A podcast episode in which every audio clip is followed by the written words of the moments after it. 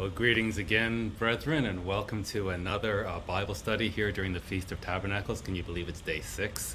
Uh, day six during the feast is always a special day for me personally because it was on day six, uh, 31 years ago, uh, that I met my lovely wife during the Feast of Tabernacles. So the, the feast goes by very, very quickly, as I said yesterday, that even during the millennium, the thousand years, when it's over, it'll feel like it was a day. Uh, so time does march on, and the return of Jesus Christ is coming. It may seem far away, but before you know it, it'll be here.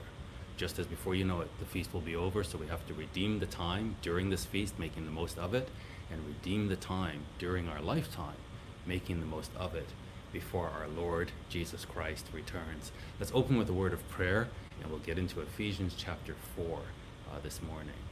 Heavenly Father, we pause as we always do uh, to ask for your blessing, Lord, on our study, on our understanding, uh, that you would open the eyes of our enlightenment as the Apostle Paul prayed for the Ephesians, uh, and by extension for all those faithful in Christ.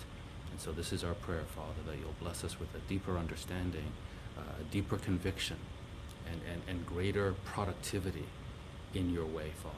We thank you, we praise you, we bless your holy name, and we pray in Jesus' name. Amen. We're up to Ephesians chapter 4, brethren, and let me uh, jump into the text. And uh, Ephesians 4, let me just set up my scripture. And hopefully the text is big enough. I think that's good. I just want to um, just pick up Ephesians 2 and verse 12 and, and, one verse in chapter 3 before we get into chapter 4.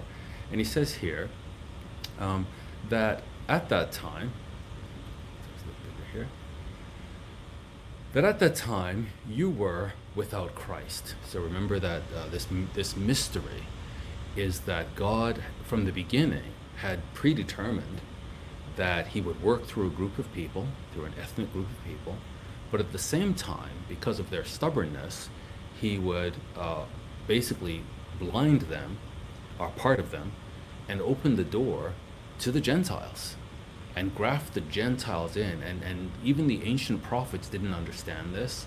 The demonic world had no idea.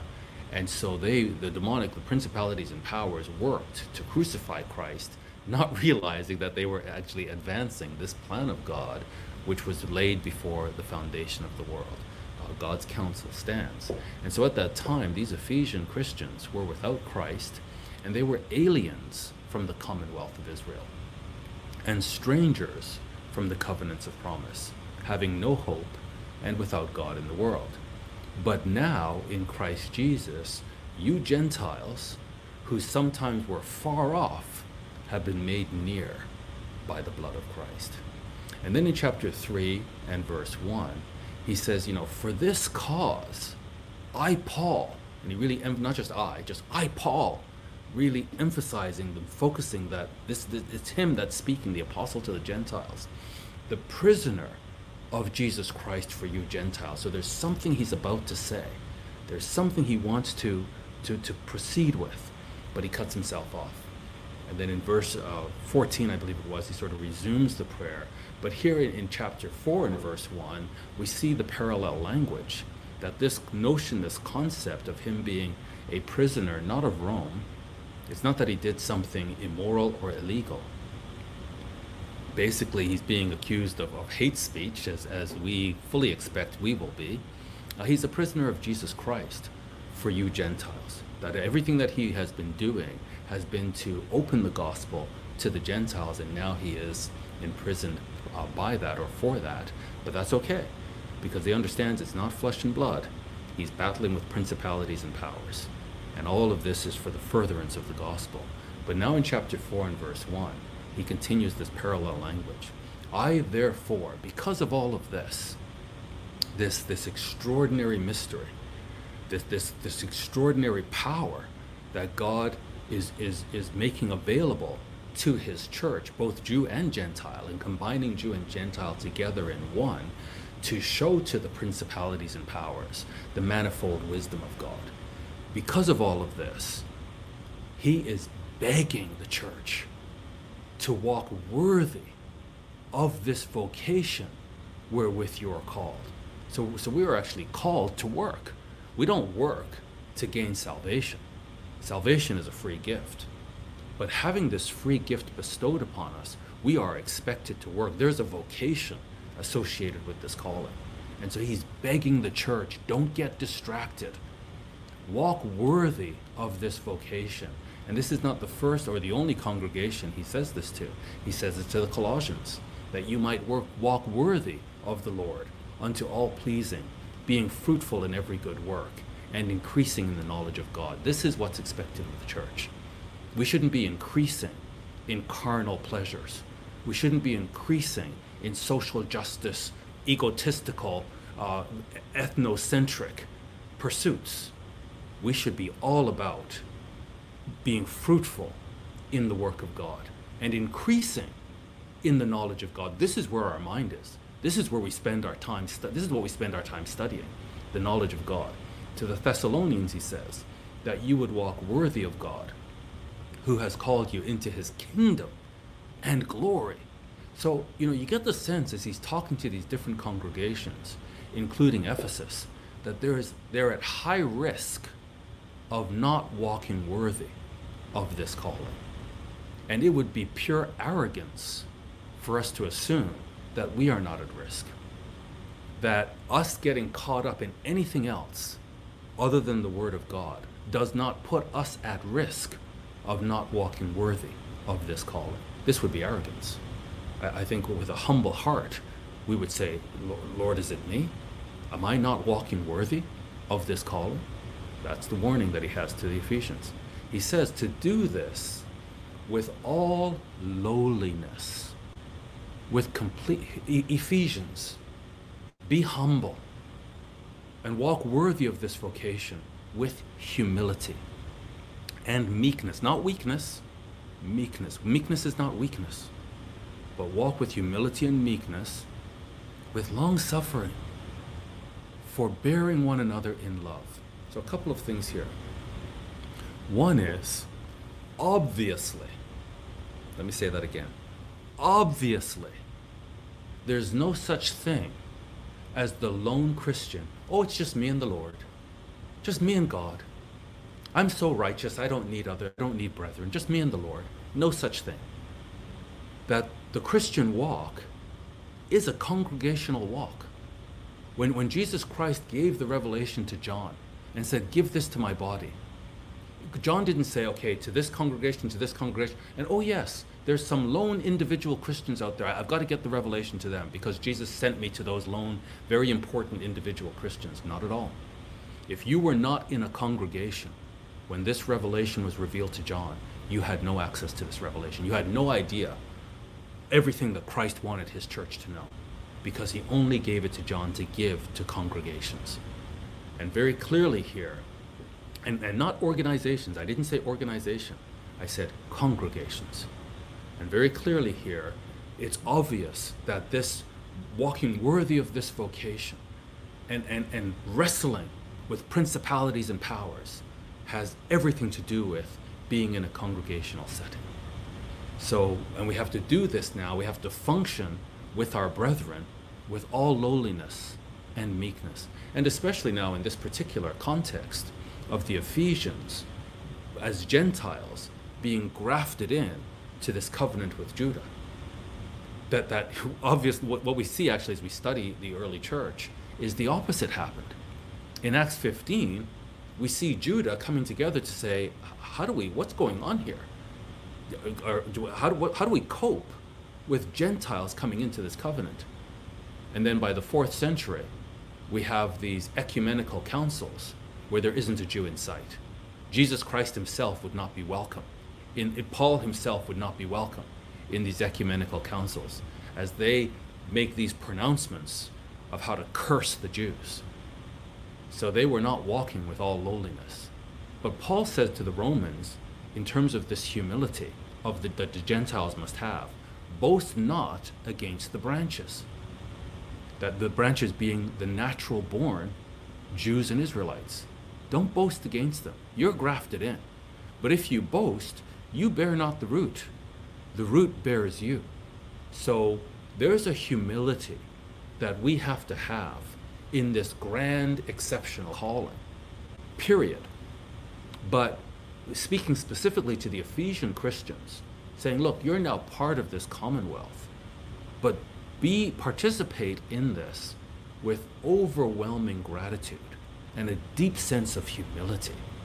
And, and, and this replacement theology, which comes to us courtesy of the Greek philosophers and the Catholic Church, and then the Protestants protested against the Catholic Church, but they never came from the root. And we have to be careful because it's so prevalent that even in the Church of God, we completely dismiss Judah. And we, we have this theology that there's no place for Judah. In our theology, in our eschatology, there's no place for Judah. This is arrogance. We, we have to be like the Ephesians who, who recognize we've been grafted in to this commonwealth. This covenant belongs to Judah. We've been grafted in, and let us now operate with all humility and not boast against the branches. Now he says, again, this concept of Christianity occurs within a congregational setting. He says, endeavoring, striving to keep the unity of the Spirit in the bond of peace. And then I mentioned earlier, I've just come from Ottawa sharing the feast there. And just this spirit of harmony, this, this spirit of peacefulness, this, this relaxed connectedness that, that I experienced with the brethren there. Because they were endeavoring to keep the unity of the Spirit. And I told them, this is miraculous. This requires spiritual maturity over time to achieve this level of harmony and unity. And everybody is just relaxed together. Everybody is valuing that everybody has different gifts, and we're going to talk about that a little bit later in this chapter. Everyone has different gifts, and we recognize the value of each member. This is what's required. This is the understanding, the enlightenment that's required as part of this path. And if we're on our own, if we're operating in isolation, we're not coming into this enlightenment. We're not coming to understand how to be a member of a body. And therefore, when Christ returns, we don't know how to do that. And that is a critical part of our future with Christ, is to understand how to operate as a member in a body. He says, endeavoring. That, you know, in another place he says, you know, uh, as much as lies within you, live peaceably with all men. In, in some cases, it's just not possible. But that's our striving, that's our effort, that's our focus, that's our objective, is to endeavor not to create unity. We're not trying to create unity. The unity of the Spirit exists. If I have the Holy Spirit, if you have the Holy Spirit, there's a unity between us that just exists. I may have never have met you, I meet you for the first time, and there's a unity of the Spirit that exists. Our job now, as we get to, to know each other, is to keep, to guard, to protect that unity that already exists in the Spirit. It's not carnal unity. It's not unity because we have the same skin color, we have the same eye color, we have the same hairstyle. This is not where the unity comes from. The unity comes from this miraculous power that is working within our minds, transforming our minds, conforming our minds to Jesus Christ. That unity is just there. Now, what we have to do is recognize it and protect it. Meaning, we're wrestling against flesh and uh, not against flesh and blood, but against principalities and powers. The principalities and powers are going to be constantly attacking this unity. We are going to be guarding, keeping, and protecting it, and in so doing, between Jew and Gentile, between Gentile and Gentile, male and female, tall and short, black and white, everything. We're maintaining the protecting this unity against the principalities and powers, and in so doing, we are demonstrating to them the manifold wisdom of God. That's the intention. That's what we should be doing. Not falling prey to these principalities and powers, and not falling into false unity. This has to be unity and truth, and we'll see this as we come, as we continue in the chapter. He goes on to say, "Oh, and, and in the bond of peace." So we're bound in peace. There is this binding together, the same way that he's a prisoner and he's bound, and, and, and no doubt he was physically bound, and so he's looking at his, his, his bonds, and then he's saying to the Ephesians, we have to keep the unity of the Spirit in the bond of peace. There is a bond of peace that, that we have to acknowledge and work within. There is one body and one spirit. So this one body should really strike the Ephesians because they've come out of this darkness and been grafted in to this covenant of Judah or covenant with Judah. And, and they're told, hey, you're not Gentile anymore. It's not Jew and Gentile. We're one body. And there's one spirit that is enabling all of this. One body, one spirit. Even as you are called in one hope of your calling. There isn't a hope of this calling for the Jew, and then a, a, lesser hope for the Gentile. There's one hope now in this calling. And this is where he said earlier in Ephesians 1 as he was praying that the eyes of our understanding would be enlightened. That, that we as Gentile Christians grafted in would have our eyes opened to see what Judah themselves have been blinded to see. That we would have our eyes of our understanding being enlightened, that we may know what is the hope of his calling. What is the end result of all of this? What is it that we're picturing here during the millennium, the last great day, and on into eternity? What is this hope? Well, there's one hope of his calling with this first fruits harvest and the purpose of this first fruits harvest, Jew and Gentile it's, it's not a different hope for the Jew harvest and a different hope for the Gentile harvest. They're now, we're now one. And there's one hope for this first fruits and a purpose for this first fruits in this process of ingathering and bringing everything ultimately into one under Christ. One Lord. And, and so the riches of the glory of his inheritance in the saints, and we covered that one, we covered chapter one. There is also only one Lord.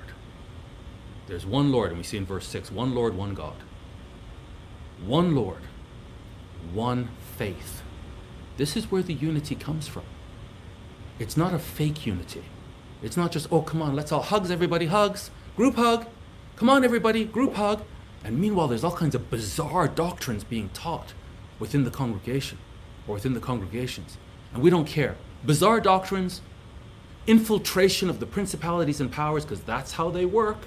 They work through deception. The prince of the power of the air is the master of deception. When he's chained, what ends is the deception of the nations. And a thousand years later, when he's released, what is what what what is re-engaged, what is reinitiated, deception of the nations. Deception is his mastery. Deception is his art and craft and science. And so we can't be, oh yeah, deception is creeping in. Group hugs, group hugs. It's all good. No, no, no, no, no we cannot have unity with deception. We cannot have unity with false doctrine.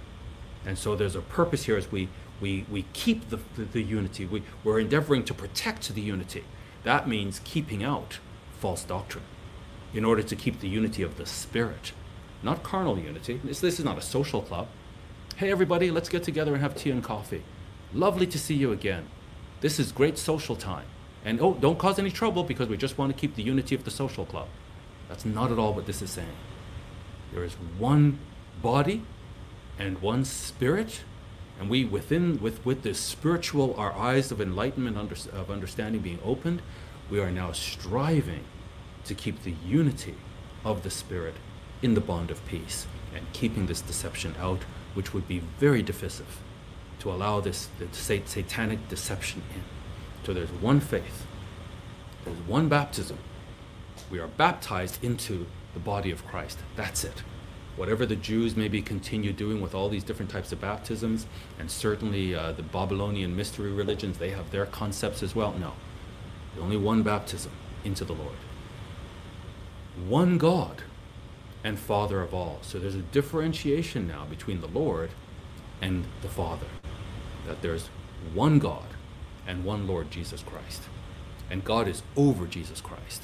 And there's no room for Trinity here. Co equal, tri- the, the, Trinitarian formula that makes absolutely no sense. It's nonsense. Nobody can explain it because it's nonsensical and it's unbiblical. What is biblical is that there's one Lord and one God and Father of all, who is above all, including Jesus Christ. God the Father is above Jesus Christ. And through all, and in you all via his Holy Spirit. This, this incredible power that he used to raise Christ from the dead and is now available and accessible to us as we wrestle with the principalities and powers. We have access to this power which is far above any principality and power because it's in us and it's from God. But unto every one of us is given grace. So this uh, grace is uh, charis, the Greek uh, charis, and it's given to us. He says, there's one, one, one, one, one, but unto each one of us, every one of us, individually, is given grace. You have been given, and, and uh, as we look later, the gift. And we'll talk about that in a little bit. That each, if you have the Holy Spirit, you have at least one gift of God. And this word grace that he's just so emphasizing grace and peace, peace and grace. The Greek charis, the Hebrew shalom. Both of these is he's really hoping we understand what has been given to us. But this grace that he has just been really focused on through the letter, now we're understanding it's given to every one of us. And we'll understand this a little bit more according to the measure of the gift of Christ. So later when we look at the gifts, this the Greek word for gifts is charisma. The Greek word for grace is charis. So charisma, the root word for charisma, the gifts, is charis, the grace, which it's given to every one of us according to the measure of the gift of Christ. So every one of us, if we have the Holy Spirit, we have at least one gift. The gift that you have will differ from the gift that I have. So even though there is one Spirit, there are different gifts. That when, as we operate within a congregational setting, not off by myself, but within a, a congregational setting, I come to value you because I realize that what I need, I don't have. What I need, you have. And what you need, I have. And so we forbear one another and we have great humility with one another and great peace with one another as we acknowledge the Holy Spirit and the gifts of the Holy Spirit in one another. And but but it's not just that you have a gift and I have a different gift. You and I may have the same gift. But now there's a difference in measure. God may give you a greater measure of the same gift he has given me. I don't know why. I don't know why. But he is giving these gifts in different people, different gifts, but also different measures. And, and part of it has to do with people who are not even with us yet. That there's a balance in, in the congregation, and maybe there's even a lack in the congregation. And one year, two years, three years, five years later, somebody comes into the congregation with certain natural abilities. God then, and they repent and they're baptized and they receive the Holy Spirit. God then infuses and supplements those natural abilities with this grace in, in, a, in a different measure, in a greater measure or a lesser measure, and then that complements or completes the gifting of the congregation. So we just have to have this humility. And it's amazing how, with these principalities and powers, inject within us the spirit of competition instead of the spirit of, of, of complementarity. The spirit of competition and conflict, which is the root of Marxism and the influence of Marxism around the world today. Conflict, competition covetousness instead of the Spirit of Christ, which is gratitude, humility, and complementarity. Human minds working together in a complementary way, recognizing what they have. It's not, I'm so humble, I have nothing. Oh, I, I'm just no good. I'm just so, I'm so humble, I'm just useless. That's not humility.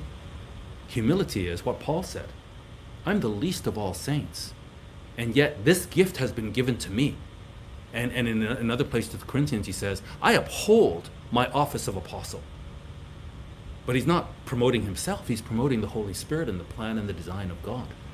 And we must recognize that all of these gifts, if you have been given the same gift as me, but you've been given it to a greater measure than me, rather than compete with you, what I have to say is, huh, this gift that you have is not for you, it's for me the fact that you have it in greater measure than I do, maybe you're my mentor. Maybe I need to come to you who have the same gift as me, but have it in greater measure, and you can mentor me. So let's get away from this uh, demonic competitive conflict theory, and let's get into the complementarity of Christ, and we'll see that as we study chapter 5, God willing, tomorrow. So, every one of us, every single one of us has, has value that have, that have the Holy Spirit. There's one Spirit, but there's different gifts and different measures of these gifts. And that's why we have to endeavor to keep this unity. Therefore, he says, when he ascended up on high, he led captivity captive and gave gifts unto men. These are now different gifts. And, and, and Pastor Murray talked about this again when he ordained uh, or led the ordination service of our brother Jim, that these are different gifts. And I'll talk about that in a, in a little bit. But I want to focus right now on leading captivity captive. Jesus Christ is the conquering lion of the tribe of Judah. Jesus Christ is a warrior for Judah and for Israel. And when he ascended up on high, he crushed captivity. Remember, this is a, a battle with the principalities and powers. And when Christ was crucified, when the principalities and powers orchestrated his crucifixion, that was his victory. And when he came up from the dead, he crushed all of their designs, all of their plans, all of their desire to lead Israel captive and to destroy Israel. All of that was crushed at the resurrection. So upon his resurrection, he led captivity captive. As he ascended to the throne of God to receive the scroll and to release the seven seals, he was leading captivity. Captivity itself was being led captive. And Paul here is quoting from Psalm 68, which we studied in, in the archive, so that's available in the archive where we go into it in more detail. But just suffice it to mention, he's quoting Psalm 68 where it says, You ascended on high, and you have led captivity captive, and you have received gifts for men. So here he's receiving gifts, yeah, even for the rebellious also, that the Lord God might dwell among them. And we're here talking about tabern- God tabernacling with man, and this is what makes it possible. He was resurrected, he received gifts for men, and then he gave gifts to the men. So when we put these two together, he, he goes to, to God, and in that process of, of victory, he conquers all principalities and powers. And he is high above all principalities and powers. And their designs of captivity have now been led captive. And then he receive, having conquered them, he receives these gifts to give to men. And these gifts are very important for us. Now, this captivity, being led captive, is what Moses uh, prepared us to understand in the Torah that when they repent, and in Deuteronomy 30, uh, read, read verses uh, 1 to 8, and you'll get the whole story. And all the prophets are just repeating this story. That when Israel finally repents, after being cursed by the, the, the covenant clauses that they activated, that then when they finally deeply, truly repent with a circumcised heart, that then the Lord their God will reverse their captivity and their captivity will be led captive. And that's what Christ has prepared the way for. What the church represents is the first fruits of this ending of the captivity. That what we are experiencing now as a church activated by the Holy Spirit, when Christ finally acts on behalf, shows himself strong on behalf of Judah and Israel, and pours out his Holy Spirit upon them, that all of the captivity will be released and, and all the prophets are saying the same thing that Moses said, but here we read it in Joel, Joel 2, verse 28, which is what um, the apostles thought was happening, or was happening in a foretaste in Acts 2. But it's going to happen in full measure to the point where they will no more say, Jeremiah says, they'll no more say, Know the Lord, because they'll all know me. They will all know God. But here in Joel 2 and verse 28, it says, and it shall come to pass afterward that I will pour out my spirit upon all flesh, that is, all Jewish flesh, all Israelite flesh. And your sons and your daughters shall prophesy, and your old men shall dream dreams. Your young men shall see visions. And also upon the servants and upon the handmaids, in those days will I pour out my spirit. And, and the captivity of Judah and the captivity of Israel will be fully released, and because he's pouring out his spirit upon them, just as we're experiencing now in the church, there will be diversities of gifts. And this nation will be the head nation, physical nation on the earth with the Holy Spirit to lead the, the rest of the hum- humanity to this new way of being human. And they will go from all corners of the earth to say, Come, let us go to Zion, so that we can learn of his ways.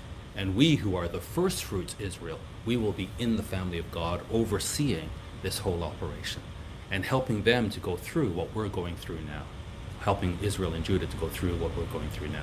Back to Ephesians 4. And now he has a parenthetical thought in verses 9 and 10. Now he that ascended, that is Jesus Christ, he ascended from earth. He that ascended, what is it but that he also descended first into the lower parts of the earth? In other words, if we're saying that he ascended, it means that first he descended. And we know from Philippians 2 that he didn't count it robbery to be equal with God. But in all humility, he left the Godhead and came to earth to represent Israel to live fully by the code of Deuteronomy, by the Torah. And then in doing that, he was then plunged into the earth for three days and three nights. And he grappled with all the principalities and powers between earth and heaven, and he conquered them all. And then he ascended back to heaven. So he that ascended, what is it but that he also descended first into the lower parts of the earth? He that descended is the same also that ascended up far above all heavens that he might fill all things. And there's that theme that was introduced in, in, in, in, chapter 1 that the power that God used to raise him from the dead and to lift him high above all principalities and powers, we're seeing it here.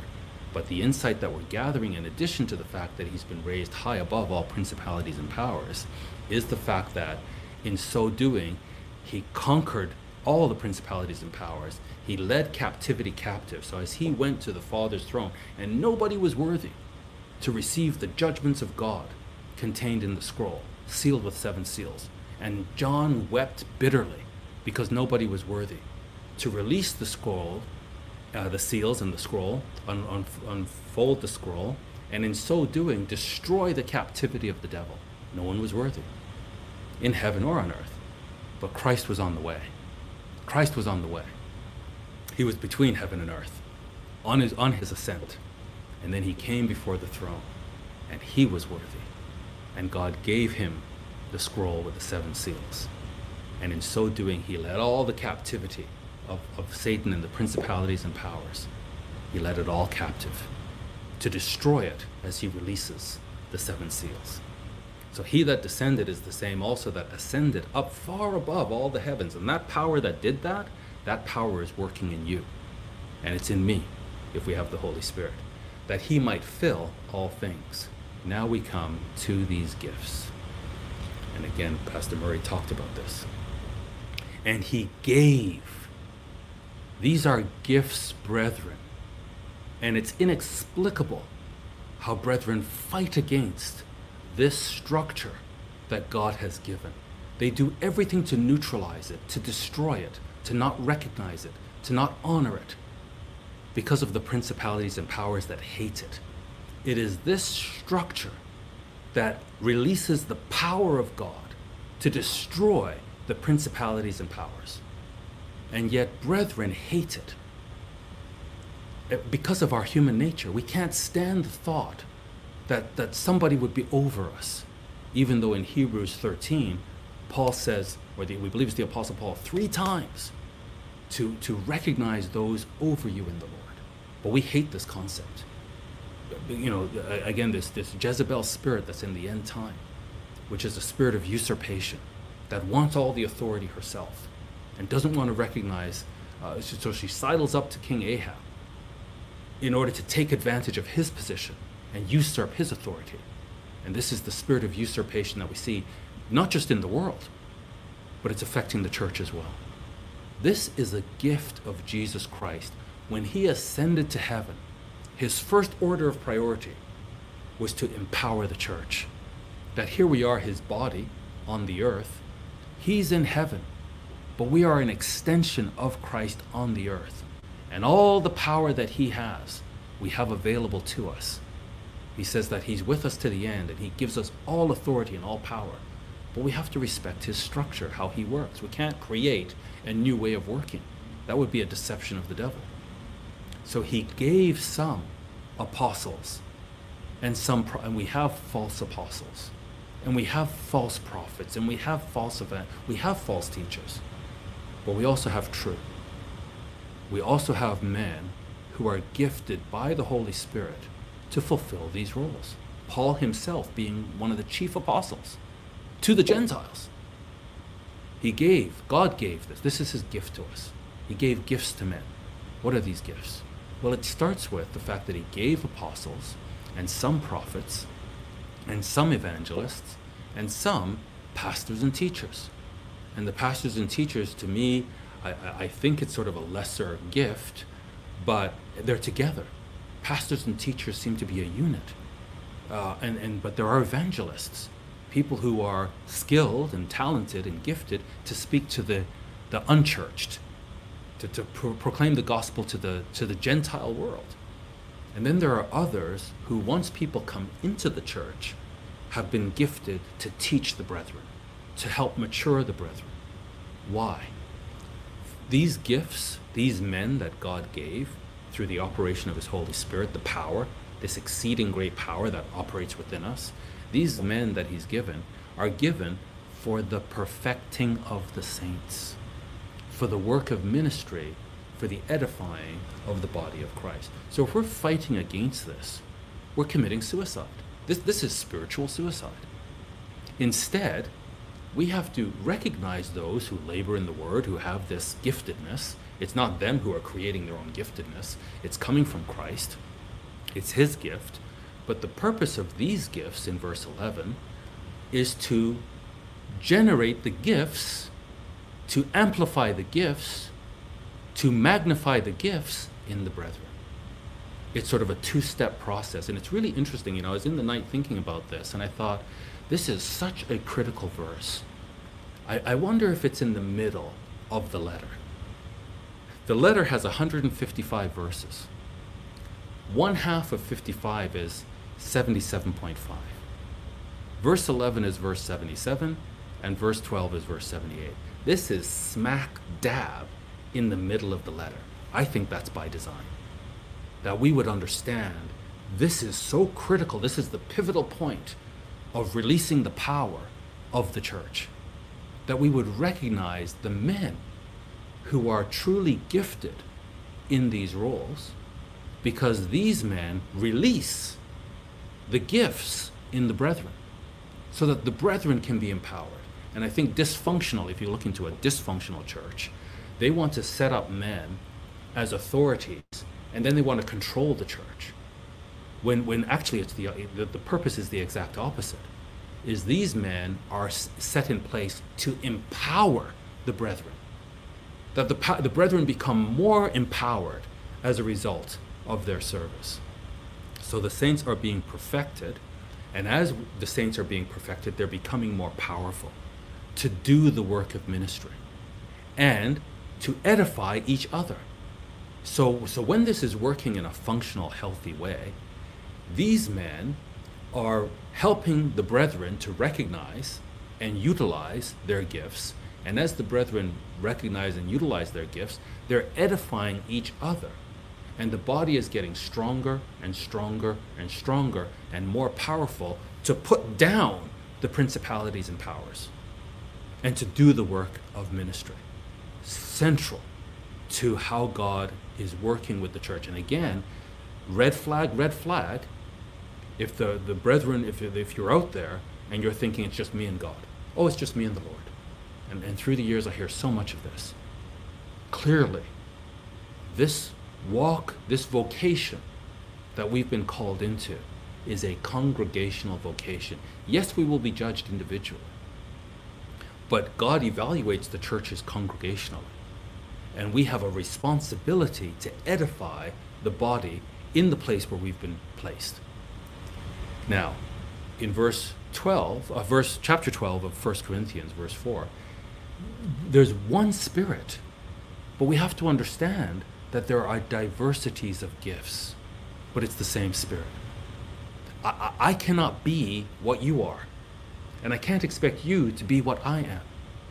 There is one Spirit, but there are different gifts. And I need what God has given you, and you need what God has given me. And together we edify the body so the body comes stronger to wrestle against the principalities and powers. Now, how did Paul see these men that have been gifted by Christ to operate as apostles, prophets, evangelists, pastors, and teachers? How did he see them operating? It, especially in Ephesus, as he's writing to the Ephesians about this truth. Well, let's go to Timothy, the pastoral epistle between the, the communication between Paul and Timothy about Ephesus. He says this Paul, an apostle of Jesus Christ, by the commandment of God our Savior and Lord Jesus Christ, which is our hope.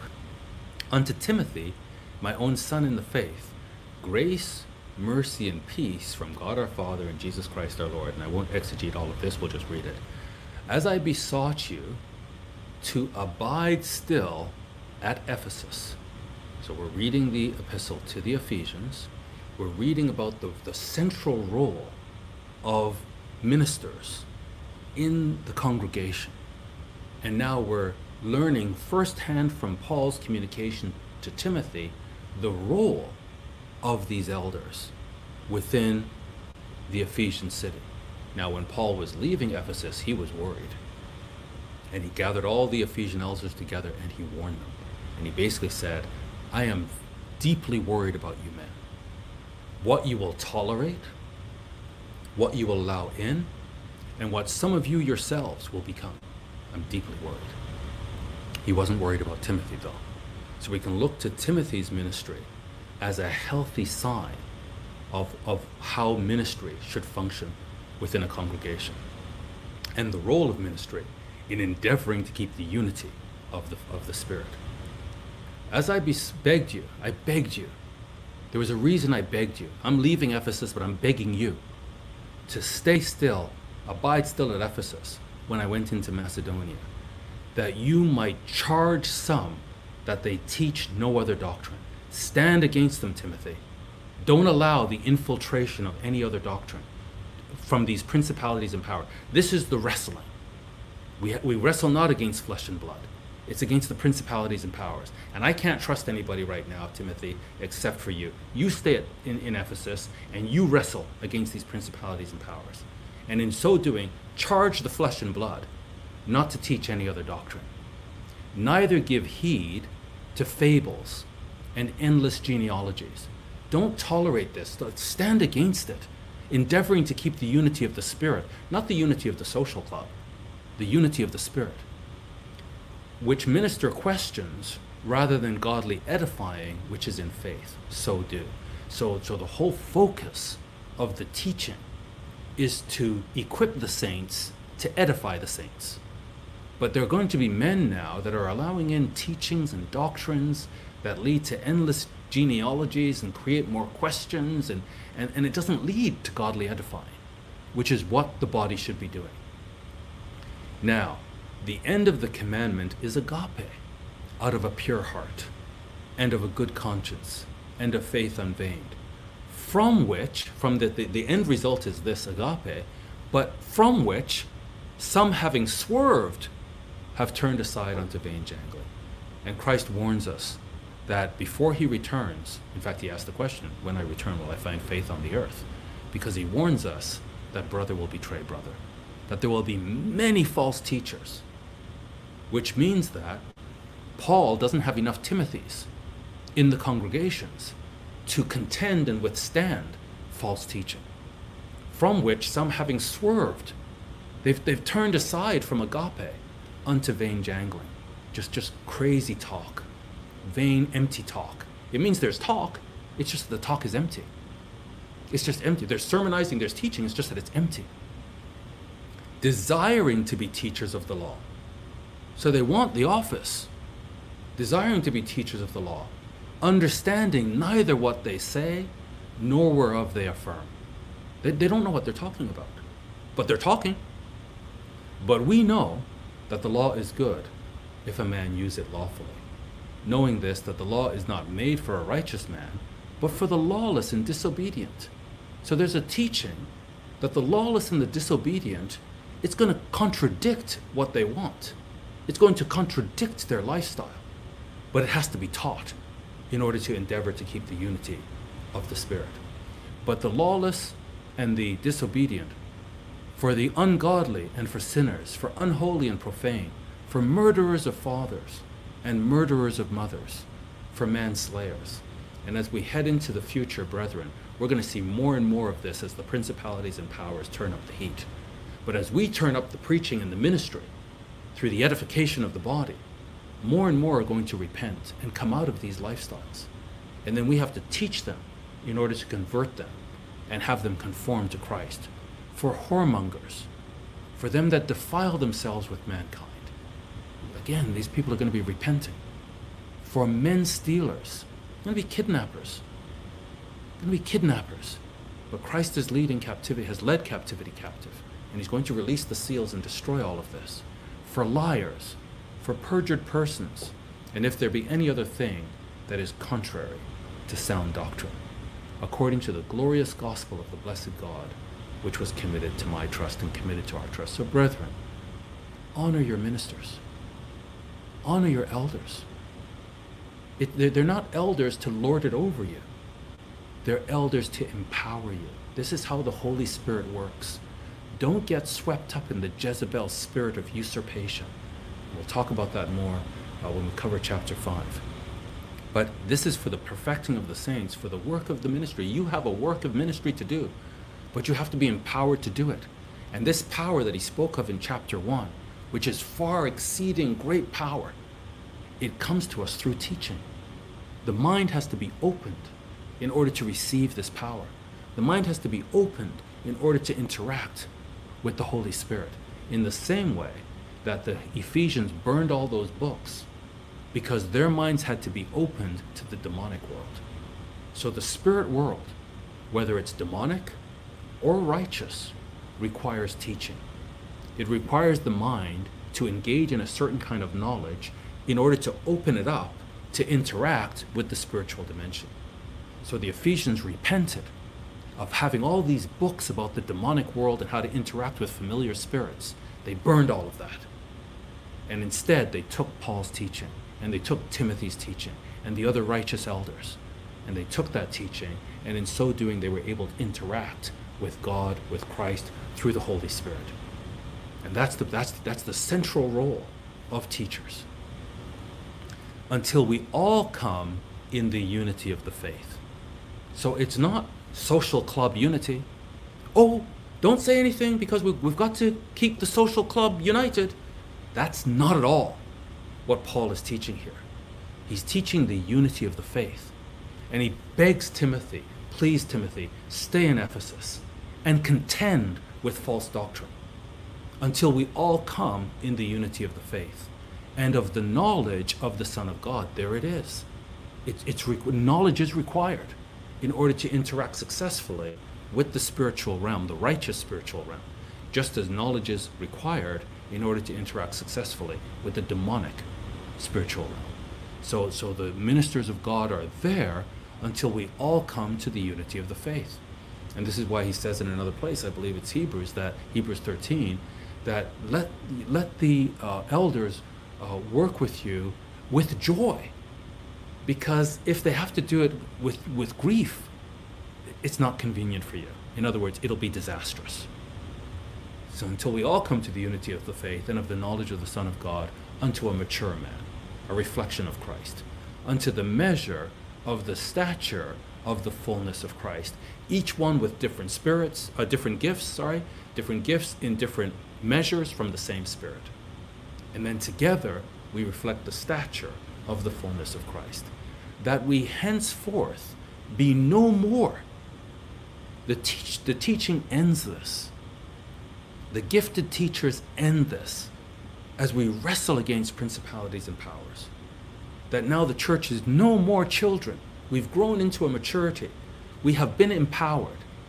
That, yeah, when, I, when we first came into the church, we knew nothing. And we were babies. and we needed milk. But because of the gifted teaching, we have grown up and we've become mature. And now we can teach. You know, the, the Hebrews, like, you, you, you, have, you need milk. You should be having meat and you should be teaching others. So you, you cannot come into the body of Christ and be passive. If you're passive in the body of Christ, something is terribly wrong. You, you're to come into the body of Christ, you're to be fed and nourished and matured so that you can be active in two things. One is in the ministry. The, the, the, the church, the body of Christ, has a ministry grappling against the principalities of powers. But also, there's an edification to do that ministry.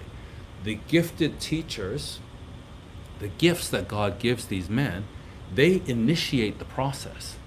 But then once the process is initiated in you, through the gift of the Holy Spirit, you continue the process. You continue the edification. You, you continue to build up the body. And this is why you cannot be in isolation.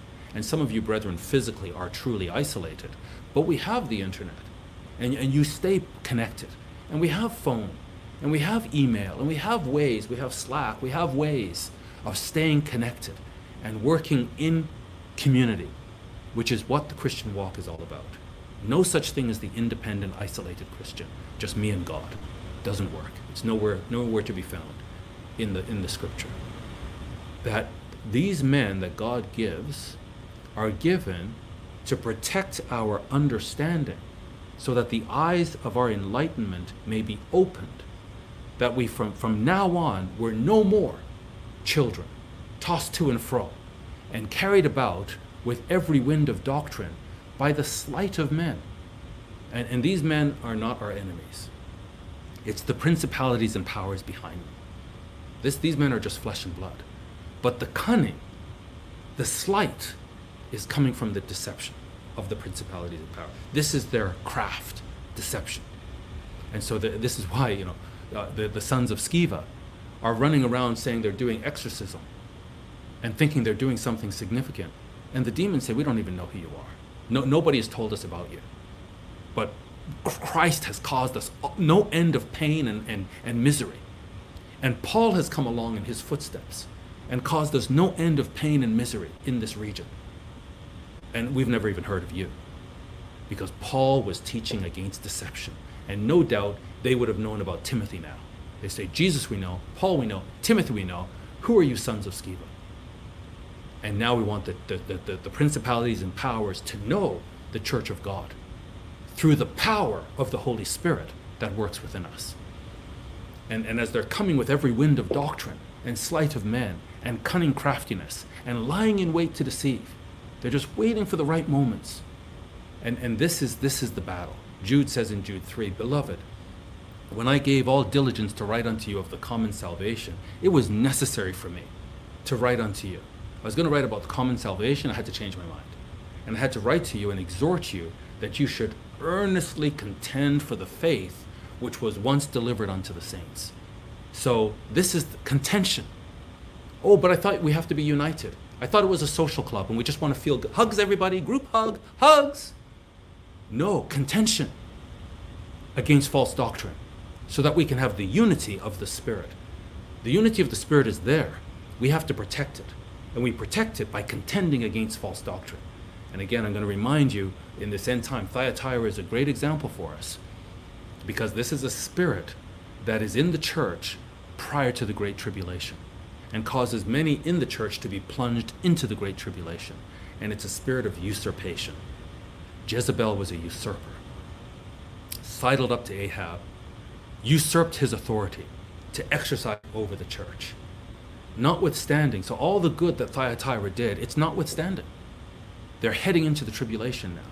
All that good is notwithstanding because Christ has a few things against Thyatira. Because they allow, they're not contending for the faith. They're not endeavoring to keep the unity of the spirit. They're keeping the unity of the social club. You, because you allow that woman Jezebel, which calls herself a prophetess, and Christ warns us that there will be many in the end time false prophets, false teachers, self declared. We have to see through them and judge them by their fruits. She calls herself a prophetess. And what does she do? What does she do? She teaches. Oh, she teaches. Because it's about knowledge. Knowledge is the gateway to access the Holy Spirit, and knowledge is the gateway to access the familiar spirits. And again, when the Ephesians repented, they burned all that knowledge. Because that knowledge, they, they, they, they confessed and they repented. Because all of that knowledge gave them the understanding of how to invoke and how to communicate and how to work with and how to befriend the familiar spirits. It required knowledge. But they burned that knowledge. And instead, they embraced the knowledge of God so that they could invoke and embrace the Holy Spirit. And now this Jezebel gets into the church congregation and she begins to teach. And they allow it. They're not contending the way Jude said, contend for the faith that was once delivered. No, they allow this teaching. And the teaching then, bit by bit, slowly by slowly, seduces the servants of God to commit fornication and to eat things sacrificed to idols. And later on it says to commit adultery. So, whatever this fornication is, whatever this adultery is, whatever this eating things sacrificed to idols is, it's not immediately apparent. It's not immediately apparent. And through craft of language, through craft of false teaching, the people of God are seduced, while the teachers who need to be, the true teachers who need to be contending with this, as Timothy did, are not contending. They're keeping the unity of the social club. And then the false teaching creeps in. And God says, I gave her space to repent of her fornication. And what that should mean to us is, while she's given space to repent of her fornication, it means she's also given space to continue her false teaching. Let that sink in. While she's given space to repent of her fornication, she's also given space to continue her false teaching. But she repented not. That means she kept teaching and seducing. Behold, I will cast her into a bed, and them that commit adultery with her. These are the people of God that were doing great things. Notwithstanding, they allowed Jezebel to shipwreck them. And therefore, they will be committed, they, they, they will end up committing fornication, adultery, eating things sacrificed to idols, whatever these things are. They've been seduced into committing them. And they're then going to be thrown into great tribulation unless they repent of their deeds. Back to Ephesians 4. Instead, now, we have to be speaking the truth. We do not tolerate false doctrine. We have to be speaking the truth in love. We speak the truth because we love the brethren. We speak the truth because we want to see all the brethren cross the finish line. We don't want to see God dismiss brethren in the church and say, I never knew you. We're, we're fighting against the principalities and powers. We're wrestling against the principalities and powers so that God can say, Well done, you good and faithful servant. That's why we do this. So we must speak the truth in love and may grow up into Him in all things, which is the head, even Christ. And He introduced this concept in chapter 1 that this great power that raised Christ from the dead and set Him far above all principalities and powers, that same Christ is the head of the church, His body.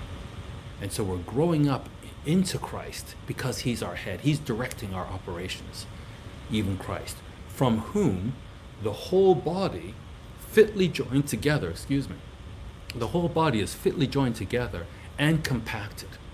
So again, there's no room here for the independent Christian saying it's just me and Christ. No. We're in a congregation.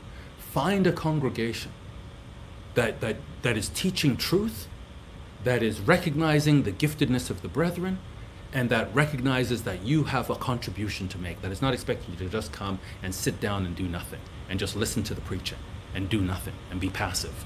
No, no, no, no, no. The preaching is in order to make you active, to make you a contributing member of the body. But, but God places us in the body as it pleases Him.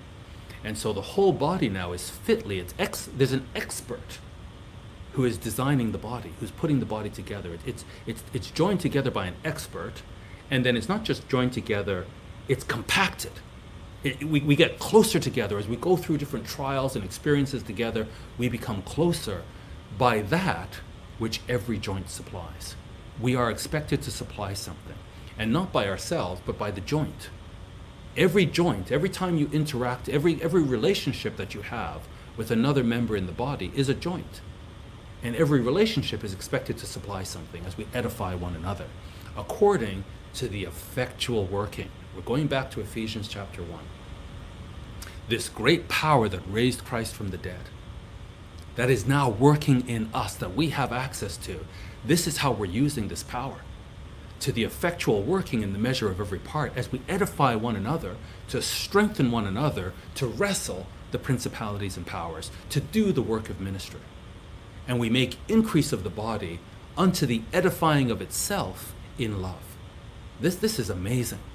We, we could spend a whole hour on this, just understanding how the body increases itself by edifying itself in love, in whom all so th- sorry this so this um, effectual working and this fitly joined together, it's re- it's referring back to Ephesians two, that in whom all the building fitly framed together. So it's a body fitly framed, uh, joined together, but the, another metaphor is it's a building fitly framed together. There's an architect, there's a designer behind the fitting behind the joints as we work things out in forbearance, in long suffering, in humility, in whom all the building fitly framed together grows unto a holy temple in the Lord that God can dwell in, in whom you are also built together for an habitation of God through the Spirit. So even now the Gentiles are included in this temple where God Himself will dwell. And that's this that's what we're a part of. That this is an active responsibility that we all have to edify the body, to look out for one another, to build up one another, and to realize that God gives us teachers, gifted teachers, not for their ego's sake, but for our sake, to protect us from false doctrine, and to bring us into full enlightenment of His Word. That through this knowledge, we can access this tremendous power that He used to raise Christ from the dead, which now operates in us to edify one another and to do the work of ministry. But this is done over time. It doesn't happen overnight, and we have to be patient and we have to work with one another, but we have to keep out false doctrine. This I say, therefore, and I testify in the Lord, that you henceforth walk not as other Gentiles walk. Stop it in the vanity of their mind. What a shame that we are allowing these Gentiles, in the vanity of their mind, to lead us to be our leaders. We're reading their books. We're following their knowledge. We're getting caught up in their emotional states instead of staying focused on this immeasurable gift that God has given us to be part of this first fruits calling. Having the understanding darkened, being alienated from the life of God through the ignorance that is in them. They think they have knowledge. They think they're very knowledgeable. Marxism is a very intellectual endeavor. And all the professors are, are pushing this different flavors of Marxism in very intellectual ways, and it feels like knowledge. Paul calls it ignorance because they have no knowledge of this. They are alienated from the life of God, this power that we've been talking about. They, they've disconnected from it, they've swerved away from this through the ignorance that is in them because of the blindness of their heart. And he's been praying that the eyes of our enlightenment would be opened so that we can do this work of ministry, but instead we blind ourselves with our ignorance, who being past feeling, and it's not that they have no emotions, they are very emotional, but they have no spiritual sense. Who being past feeling, they have no spiritual conscience. And our pastor Murray gave a great sermon on this called uh, For Conscience Sake, which is in the archive but they're being past this conscience, being past feeling, have given themselves over to lasciviousness. This is the spirit of Jezebel. To work all uncleanness with greediness. This is covetousness. This is getting caught up in this material world, and they have what we don't have, and we're very upset that they have this. Why don't we have it? And we got to riot about this. We're above all of this. We're not getting caught up in this because you have not so learned Christ. Notice the emphasis on the learning. Somebody taught you Christ. This is why we need teachers. You have not so learned Christ. If so be that you have heard him. Maybe there was interference. Maybe the elders were not doing their job and you didn't hear. But if the elders were doing their job, you did hear. And you did not learn Christ this way and have been taught by him the teaching. Christ is not on earth, he's in heaven. But his body is on earth. And his body is structured in such a way that the teachers are gifts to the body, as the truth is in Jesus. That you put off concerning the former conversation, the old man. You, we shouldn't be acting the way we acted before we came into the church. Put that off, which is corrupt. That way of behaving is corrupt according to deceitful lusts. When we get into what we want, when we get into our ego, lust of the mind and of the flesh, Satan will deceive us. So, whatever you're passionate about, be careful. The same way he deceived Eve, that he said, You know, this fruit, it's good for you. It'll make you wise. It, will make you, uh, it'll be pleasant to you. It'll taste good to you. And it's all about you, you, you. It's a deception because he was doing all, Satan was presenting all of this for himself. But he's able to deceive her through her lusts. And so we need to be very careful. Are the causes that we're getting caught up in, are they for our own self interest? Because it's my race, it's my people, it's my thing? Or is it truly for Christ? And instead, be renewed in the spirit of your mind. This is, what's, this is what matters. These teachings that renew the spirit of our mind that we put on the new man, which after God is created in righteousness and true holiness. There's a difference with righteousness and true holiness and the deception and the corruption of sin. Therefore, put away lying. Speak every man truth with his neighbor. For we're members one of another. Again, there's no independent Christian here. We're members one of another. And Pastor Murray gave a great sermon yesterday on Psalm 15 very expertly crafted, going through Revelation, Zechariah, the different passages, and showing how this question raised in Psalm 15 is a mirror for us. And we need to be able to look in the mirror and be able to stand before God as He presents this to us. So, uh, again, if you uh, have access to the archive, look at the sermon for day five during this feast. He says, Be you angry, but don't sin. Don't let the sun go down upon your wrath. Some people are carrying anger, Passover to Passover to Passover. They've been in the church for decades and they're angry about something that happened years and years ago. And the, the, the instruction is don't be, be angry, but don't sin. And don't allow the sun, don't, if you're, don't let the sun go down on your wrath. And yet we go from Passover to Passover. Neither give place to the devil. All of this that he's sharing with us and you know, one to three, it was very conceptual.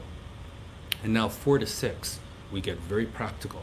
A little bit of conceptual teaching around the, the importance of teachers, but now it gets very, very practical. Because this is how we wrestle with the principalities and powers. This is how we make sure we don't give place to the, the, the devil. It has to do with how we interact with one another. Let him that steal, let him that stole steal no more, but rather let him labor. Do the opposite working with his hands the thing which is good, that he may have to give to him that needs. Let no corrupt communication proceed out of your mouth. And it's amazing, you know, you look on Facebook and you wonder, are these church brethren that are speaking like this, that are liking things like this?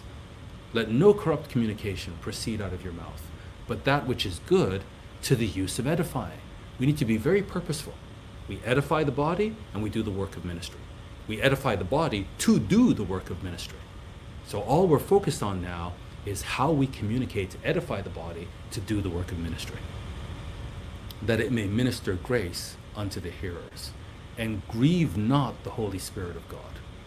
Don't do this, whereby you are sealed unto the day of redemption, unless Christ says, Notwithstanding, I have this against you. Let all bitterness and wrath and anger and clamor and evil speaking be put away from you with all malice. This is how we wrestle against the principalities and powers. It's in our conduct, it's in our holy conduct. And do the opposite. Be you kind one to another, tender hearted, forgiving one another.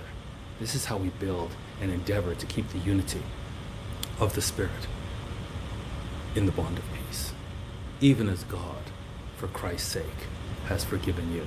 What a wonderful passage, brethren. Jesus Christ is Lord, Jesus Christ is King. Uh, he has nothing but blessings for us, brethren.